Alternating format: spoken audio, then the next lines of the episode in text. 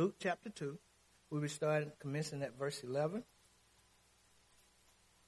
And it reads, For there is born to you this day in the city of David a Savior, who is Christ the Lord. And this will be the sign to you. You will find a babe wrapped in swaddling clothing, lying in a manger. And suddenly there was with the angels a multitude of the heavenly hosts, praising God and saying, Glory to God in the highest, and on earth peace, goodwill toward me. I want to invite you to stand, and we're going to read uh, or look at Isaiah chapter 9 and verse 6. And we've already done Luke chapter 2. For unto us a child is born, unto us a son is given, and the government will be upon his shoulder. His name will be called Wonderful Counselor, Mighty God, Everlasting Father, Prince of Peace. Let's pray. Father, we thank indeed again for this day. Thank you for this season. That in the midst of all this chaos that's going on around the world, we have joy. That even though it may seem that the stars are falling from the sky and one nation is rising up against another nation, death beyond imagination is still that glimmer of hope of the babe that was born in Bethlehem. We ask now that you meet with us during this time. Pray for the filling of the Spirit, that these words would indeed lift up the name of Jesus. For it's in His name we pray. Amen. This marks a first for me. First time I've ever preached. The day before Christmas, on Christmas. So it's a little antsy there. And one of the things that I pay close attention to is the behind the scenes movements of just about anything. We all get the big picture of what's going on in any particular case, but what did it take behind the scenes to get to that certain point? My job in the military was like that. I was always behind the scenes, working and moving in and out, as our brother knows the capacity of what I used to do. Never standing at the forefront. My job was to make people like him successful. Think about it. To make people like him successful. Okay? Having his ear, advising him. Okay? No jokes intended. Uh, but as we come to this day of days, and that's what I've titled this, the day of days, what went on for us to get to this December 25th? Now, to be honest, we really don't know what day Jesus was born on. And I know that's a shock of shock to some. But we don't know. There's no evidence written anywhere that Jesus Christ born December 25th, and I get a little confused when I see 4 BC. He was born four years before he was born, so it's a little confusing. But somehow, some way, we arrive at this December 25th. Now, the earliest known celebration of that specific day took place during the calendar year of 336. 336. And it comes from the Roman calendar. And it could be that because of a certain pagan holiday that took place during that time frame called Saturnalia, that that was the reason why this was injected during that time frame because it was a pagan holiday and yet someone thought maybe we need to put a thrill of hope within the midst of this pagan holiday. Now, some also think that this particular date was chosen because of the winter solstice, as far as winter coming into being, the sun taking its lowest dip in the uh, uh, the uh, solar system.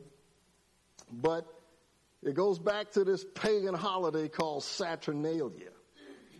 It was held in mid-December, and uh, it was an ancient Roman pagan holiday that uh, honored the agriculture god, and you're familiar with this name, Saturn.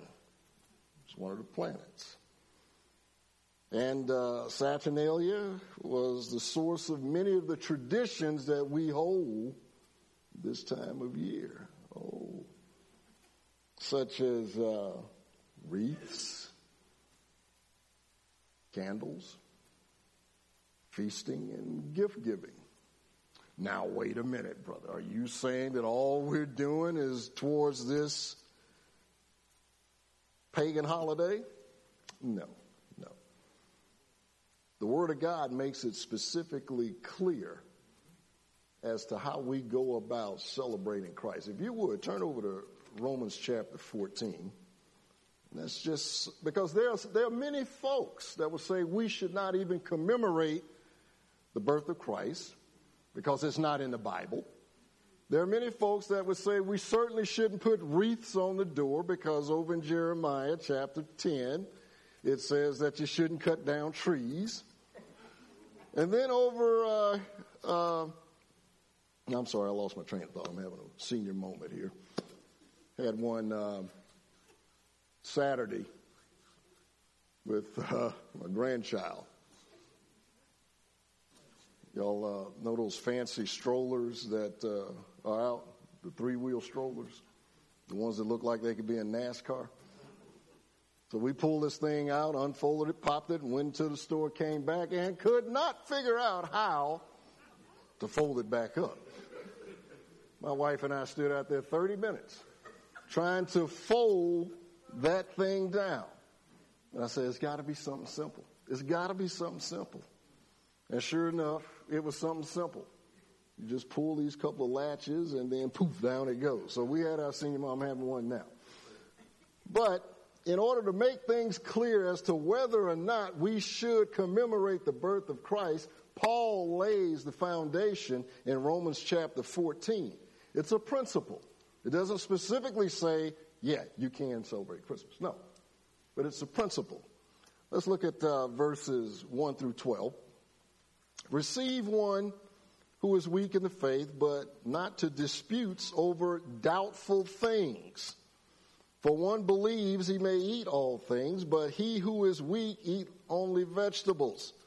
Let not him who eats despise him who does not eat, and let not him who does not eat judge him who eats, for God has received him. Now, we're talking about meats offered up to idols, but there's an important principle in here. Goes on to say, Who are you? Who are you to judge another servant? To his own master, he stands or falls. Indeed, he will be made to stand, for God is able to make him stand. Here's the important part one person esteems one day above another, another esteems every day alike. That each be fully convinced in his own mind. He who observes the day observes it to the Lord. As long as we are commemorating the Lord, that's what matters. Now, there are folks that uh, don't believe that especially when it comes to the tree. Over in Jeremiah chapter 10, this passage, in verses 1 through 5, it warns the children of Israel against idolatry. Now, certainly nobody put this tree up with the idea that we're going to bow down to it and feed it. Put a bowl of rice and some grits by it so that this tree will enjoy the givings coming from the person that made it. Makes absolutely no sense, right? So, as we contend with this, this argument of should we or should we not.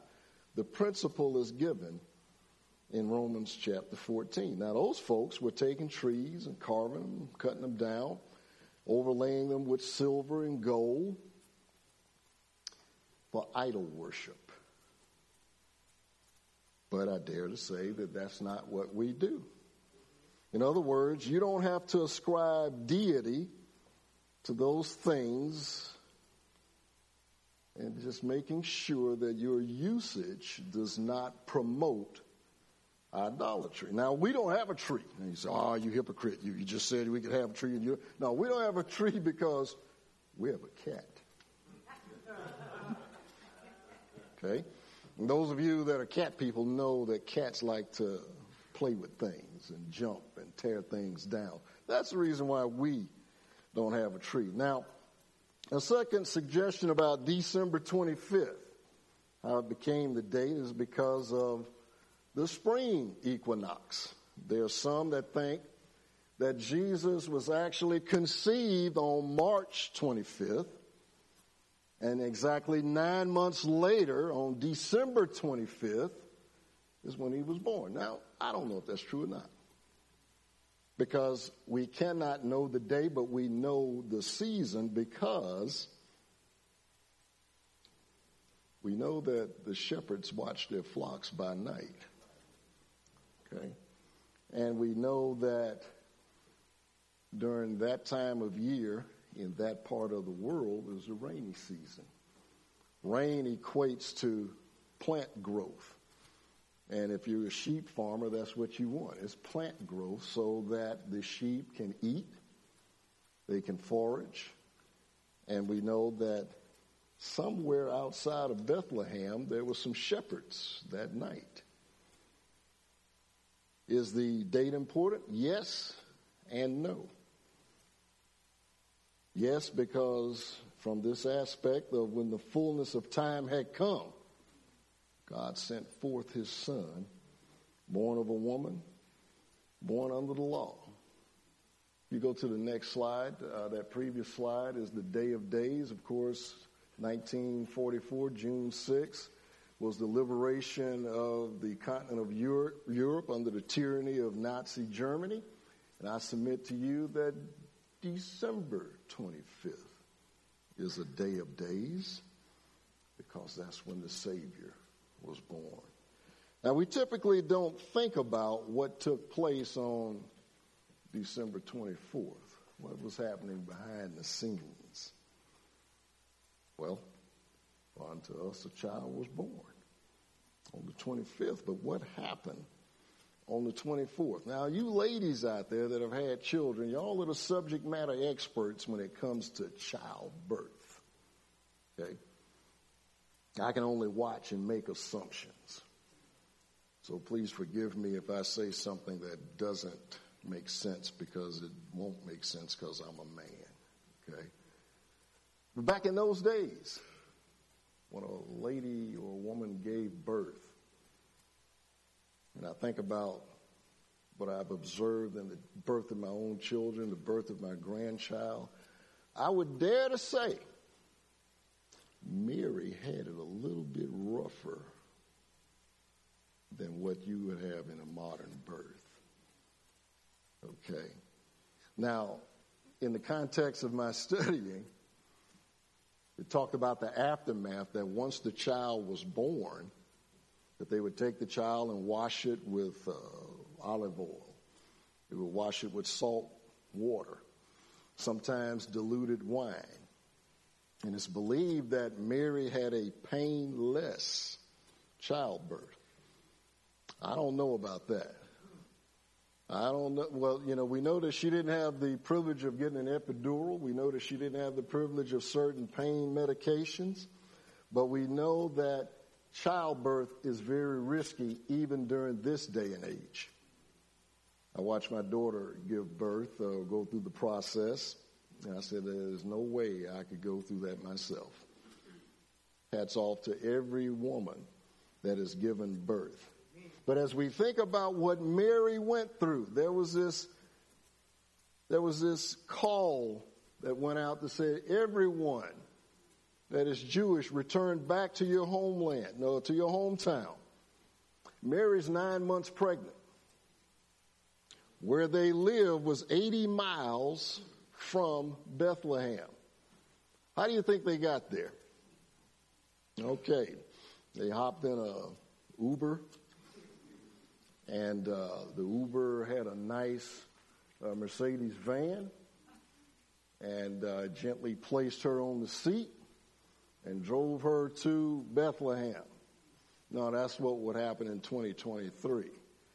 And as my brother just alluded to, she perhaps got on a donkey and rode 80 miles, nine months pregnant, to Bethlehem. Every bump, every step of the way that that donkey stepped, and perhaps they had to stop to give the donkey time to eat and drink and so forth. But 80 miles, 80 miles on a donkey by itself is enough. If any of you have ridden horses, you know that that can be pretty arduous as far as the bumpy ride. But nine months pregnant on a donkey, 80 miles. Now, when she arrived, or when they arrived in Bethlehem, we all like to think of that scene that you see right there on the photo, on the uh, slide. A nice, clean stable, perhaps one of those uh, uh, uh, those uh, mangers that are up and elevated with a nice bed of hay in it. Uh, go to the next slide, please. Next slide. Oh, I've gotten ahead of myself. I've gotten behind. Next slide. Go to the one, okay, right there. If you notice, that's not a stable. More than likely, where they kept the animals was in a cave.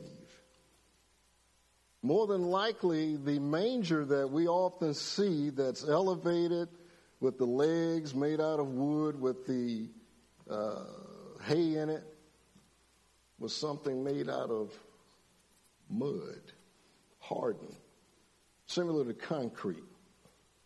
So when they arrived, maybe it was dark because we have the words of the scripture that says there was no room in the inn.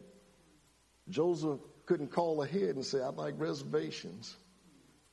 And uh, could you book us a room for me and my wife? And oh, by the way, I have a donkey and uh, he's going to need this and that. No, he didn't have that luxury. So, more than likely, when they arrived there, it was dark. And since this was the rainy season, it may have been raining. So, imagine being pregnant, nine months, having ridden 80 miles.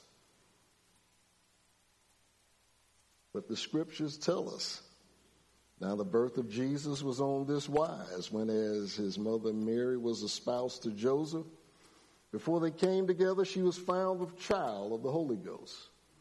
Then Joseph, Joseph, her husband, being a just man and not willing to make her a public example, was minded to put her away privately. But while he thought on these things, behold, the angel of the Lord appeared unto him in a dream, saying, Joseph, our son of David, fear not to take Mary as your wife, for that which is conceived in her is of the Holy Ghost.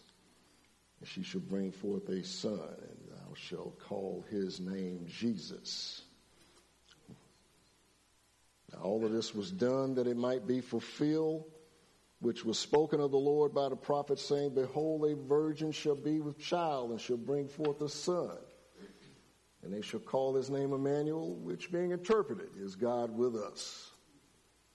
Then Joseph, being raised from sleep, did as the angel of the Lord had bidden him, and took unto him, took unto him, unto him his wife, and knew her not till she had brought forth her firstborn son.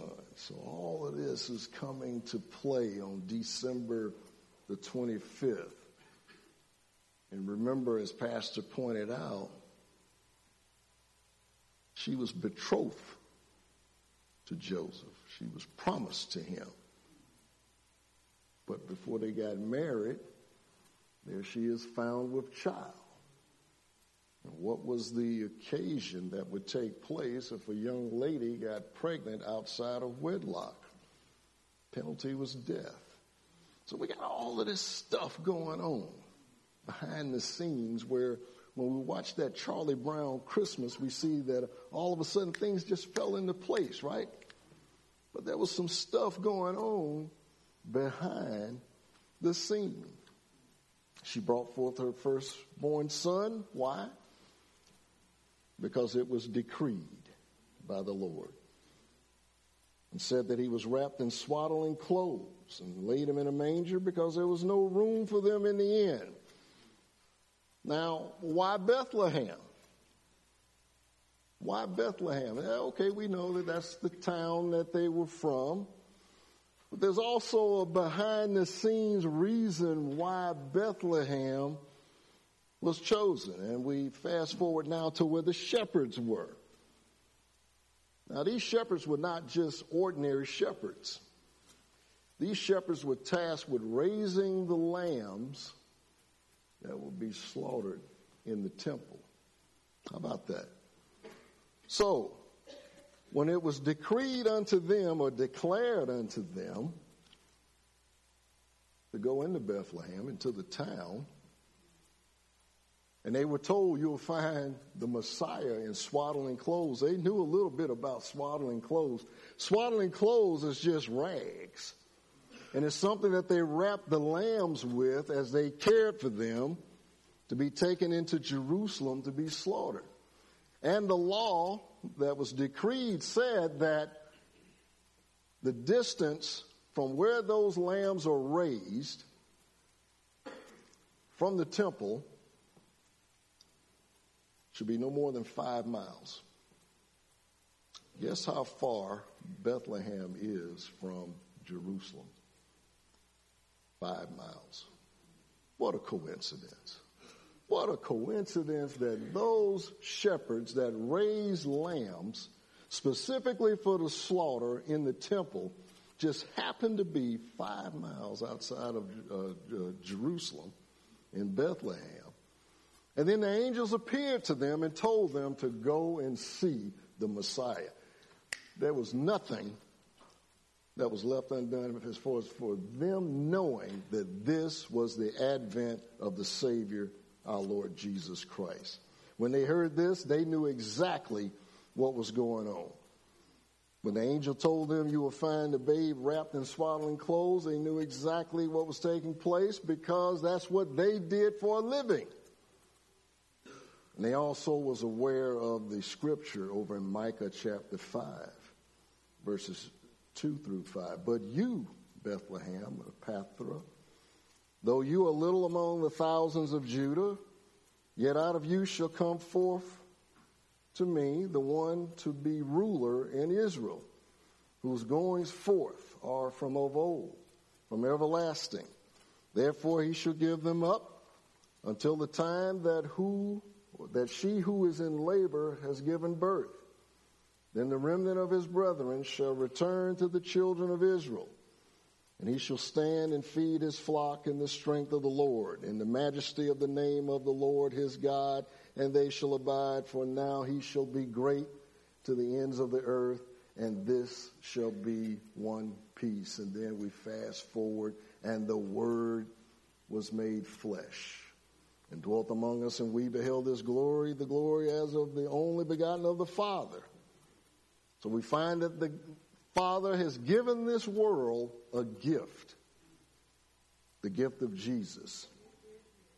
Now, tomorrow morning is going to be very special for many of you. It's the season that we all come together to celebrate the birth of Jesus, our Savior and Lord. And on this day, we'll gather with family and friends and we'll reflect on, or we should reflect on this gift, the gift of Jesus. And as we contemplate this particular gift, you have to agree with me.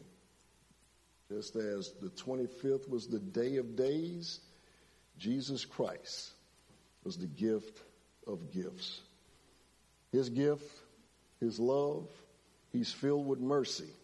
He's filled with grace. And it is He and He alone that brings a joyous glow to all of us. Now, the definition of a gift is something that is given freely, something that is associated with special occasions, holidays, graduations, and so on. My birthday, you know, if some of you want to take take a list. But there's so much concerning this gift that was given to us. And I could go on, but I won't because Pastor said keep it under 17 points, and I've only gotten to number number one. Just kidding. I'm at my first point. Going to wrap it up with this gift of gifts. The most important thing that He provides for us is salvation to all who believe. Salvation to all who believe. In trusting his finished work on Calvary, his death, his burial, and his resurrection, our ability to go from darkness unto light, from death unto freedom. I don't know about you, but I know, I remember when I got saved, it felt that the entire burden of the world was lifted off of my shoulders and out of my heart. I remember that day well. That was a day of days for me, March 23rd, 1986. But we find that that's a necessity to grasp what that gift means. Why? Because the wages of sin is death. But the gift of God is eternal life through our Lord Savior Jesus Christ. If you can recall the day that you got saved, you remember when those shackles were lifted off of your feet. The important thing, though, is to come to that knowledge. Many people will miss going to heaven from a distance of about 18 inches. They have a head knowledge of Jesus Christ, but not a heart knowledge of Jesus Christ. Now, I won't uh, assume that everyone here is saved. That's not my job. My job is to put forth the gospel, the message. So if on this particular day, which is the day before the day of days, you don't know Jesus Christ, please accept him in your heart. By accepting this gift, we are guaranteed to receive eternal life. And we are able to experience freedom from fear, freedom from guilt, freedom from shame, as we bask in this knowledge that Jesus Christ loves us unconditionally. Now, if you're like me, there's some people I like. There's some people I love conditionally. I'm a sinner. Haven't arrived yet. I'm sorry. But Jesus Christ loves us unconditionally. Secondly, the magnitude of this gift is that we will get a new life. You're not going to believe this, but uh, I used to be a scoundrel.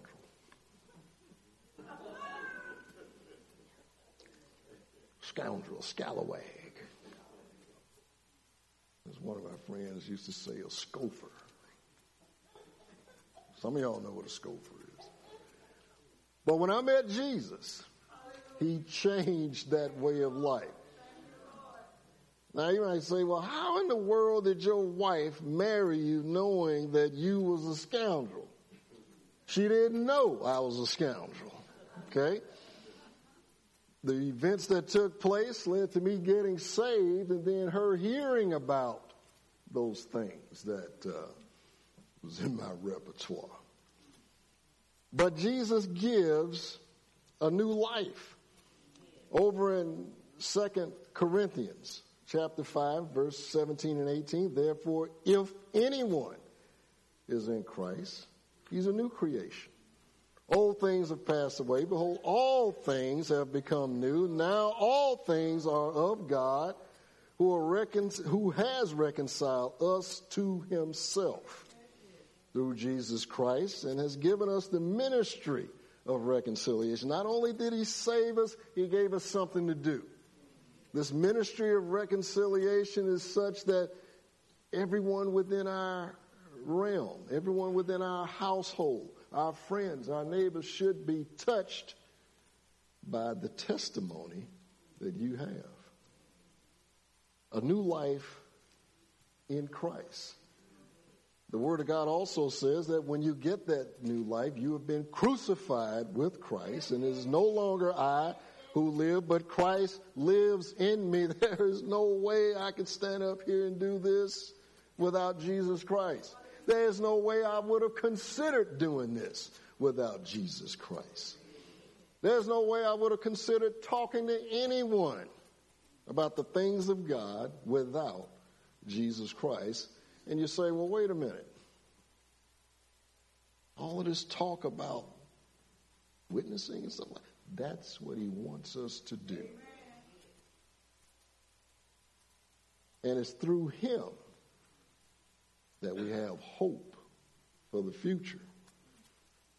Over in Jeremiah chapter 29 and verse 11 says, For I know the thoughts that I think toward you, says the Lord, thoughts of peace, not of evil, to give you a future and a hope. As we allow Him to work in our lives, He begins to change us from the inside out. Think about that. Think about somebody you probably or think uh, that you can think of that there needs to be a change in their life. I submit to you, you can't do it. There are folks that go into a marriage thinking, I can change him once we get married. I can change her before we get married. Absolutely, positively not. Change comes from within.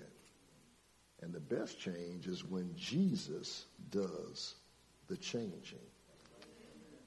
Through his love, through his grace, and through his mercy, we are empowered to overcome all struggles. Think about, think about the most dominant struggle you have right now. And don't make the mistake of saying, Lord Jesus, please take this away. No. Lord Jesus, help me get through this. And many of you know the old song, Lord, don't take away my mountain, but give me the strength to climb. That's an important principle that we're going to have trials and tribulations, but He gave us life and life more abundantly so that no matter what takes place, you are able to overcome. Thirdly, He gives the promise of a new home. Now, here's the thing about this new home. There was a song that we used to sing called I've Got a Mansion Just Over the Hilltop. Um, that's not exactly the picture the Lord wants you to have. One of those Rick Ross type mansions or the former Evander, Evander Holyfield type mansion. That's not what the Lord's going to give you. Our pastor alluded to that a couple of weeks ago. That word mansion means dwelling place. Okay. So if you've been thinking, and, and unfortunately I was thinking the same thing up until it jumped out at me that that's not the case. Uh, going to have this big mansion, the street in front of it's going to be named after me. It's going to be made out of gold, and uh, we're just going to have a snuff dipping good time up in heaven, without the snuff, of course. But the words mansions and house, it literally means an abode. It's translated from the word rooms. So we will be in the presence of the Lord in such is the case, a big room. And there'll be people all over from God's family. And right now, we're supposed to be getting used to getting along with each other. And I know everybody within these four walls, we all get along, don't we? Except for me and Toby. He knew this was coming. I would say something about him, and today is no different. Um, Toby, I'm in pain wearing these colors. That's all I'm going to say. That's all I'm going to say. That's all I'm going to say. So Jesus is going to bring us all together into his presence to live within his presence. But it's not like we're going to have these huge mansions because it doesn't say that. It's kind of one of those oddities of the King James Version. There's nothing wrong with it, but remember the day and time in which it was translated, it was using Old English so to speak. So within God's heavenly house, we're going to live within His presence. And uh, again, it's not like that mansion that's out there in Fayetteville.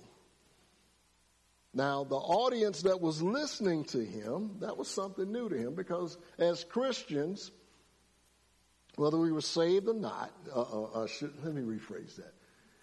As churchgoers, we had always heard that there was a heaven and a hell. And we all heard at one point or another about the mansion that we would acquire once we passed away and went there. But that's not the case. Sorry, I busted some bubbles. Sorry, I deflated your view of the mansion. But I'm sure that once you get to heaven, you'll forgive me of doing that. Now, lastly, and those that have taken their shoes off, you can put them back on. Lastly, we have the comfort of his second coming. He's coming back. He's coming back. And the more I turn the news on, the more I see scripture unfolding right before our eyes, I see that the day is getting closer. We don't know the time, but we know the hour. It's the hour that you think not. Okay? So he is coming back, and Paul tells us over in 1 Thessalonians 4 13, but I would not want you to be ignorant.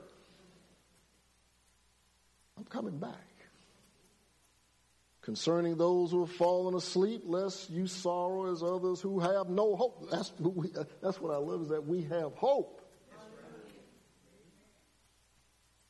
Because there may be some that think, okay, uh, we come into this world, we live a life, we raise children, and then what?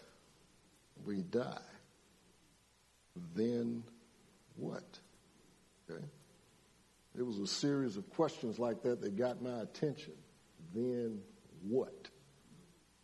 I almost died one day when I was in uh, on active duty, and the question was, then what? Salvation answers that. You're with me now. I got you. And just like I came the first time, I'm coming back a second time. But the second time is going to be different. The second time is going to be some head busting. Ruling with a rod of iron. What do you do with a rod of iron? You hit people across the head with it. So when he sets up his kingdom, now I'm not saying he's literally going to hit someone across the head, but there's that threat. You ever thought about why he's having that rod of iron? It's to enforce those things that he has said. But back to our passage before I start chasing rabbits. The Lord Himself will descend from heaven with a shout and with the voice of an archangel and with the trumpet of God, and the dead in Christ will rise first. So imagine if we're if we had a cemetery out here just for a split second when the rapture took place, took place, takes place, and we see those dead bodies coming up out of the grave. I have a vivid imagination at times. Those bodies coming out of the grave to be reunited with those souls in the air. Then we which are alive and remain shall be caught up in the air with the Lord. Now, this is not some hocus pocus pie in the sky type of scenario. This is what the Lord instructed Paul to write that you have hope. And this is how it's going to culminate when I come back. And the scripture says, therefore, comfort one another. He's coming back. Now there's a question instead of, then what? Question is, are you ready? Okay? Are you ready? Have you done your PCCs? Pre combat checks. Checked within. Am I ready? Those that are saved, of course I'm ready. I'm saved, but are we doing what we're supposed to be doing when we're supposed to be doing it so that there's no shame when he comes? Are your friends ready? Are your relatives ready? Well, I can't answer for them, but no, but we are the instrument of talking to them about that day. Tomorrow's the day of days as far as the first advent or the first appearance of Jesus Christ. Day of days. When he comes back. It's the day of the Lord. And in some cases, there will be weeping and gnashing of teeth. But it is up to us to convey that message so that the circle will be complete. If you've got children, ensure your children know the Lord. If you have relatives that will listen, I know some of I time for all of that. Okay? Give it to them. Give it to them. Are you ready? So, finally, as we reflect on this day of days, let it be a day of joy and peace provided by Jesus. Not something that we've manufactured ourselves. And what I mean by that, that, you know, when kids come in, and I remember mine literally diving off the top of the couch because they had presents there under the tree. They didn't know just yet. Okay. But that would be after I read them the Christmas story. They were not allowed to open up a single present until I read them the Christmas story. And when they became teenagers, they would not open a present until they came. Can you get up and come and read us the Christmas story? Okay? So let that day be a day of peace, a day of reflection, and a day of knowing that that is the day of days. If there's one here that has not received Christ, I don't like to use this word, but I'm going to use it. I beg you.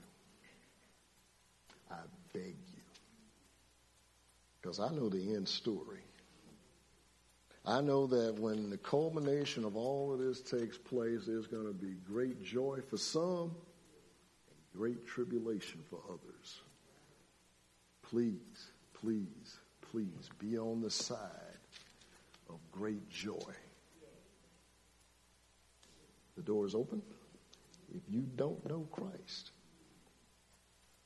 let us show you from the Word of God how you can know 100% for sure. And if you do know Christ, don't fall into the trap that many fall into of the darkness of this season. Those bad memories that come along because of tragedies that have taken place during the Christmas holiday. This used to be the worst time of year for me until I grasped that knowledge that no matter what, I can have joy through Jesus Christ. Notice I said joy, not happiness. A young man stopped me as I was walking through Sam's the other day, and, I, I'm done. And uh, I don't know why he stopped me. Maybe it's because I was distinguished looking or something like that.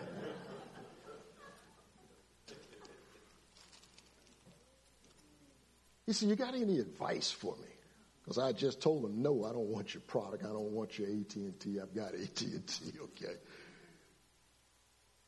He said, "You got any words of advice for me?" I said, "Don't base your coming in and going out on happiness. Base it on peace." I said, "But there's only one way that you can get peace. I don't know where you stand."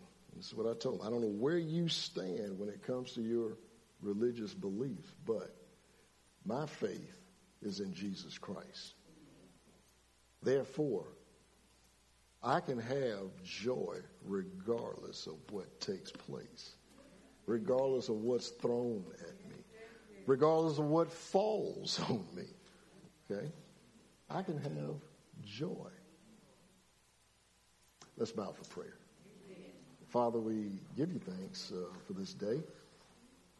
Lord, I pray that the word spoken have an effect on all of our hearts, not because I said it, but because of thus saith the Lord.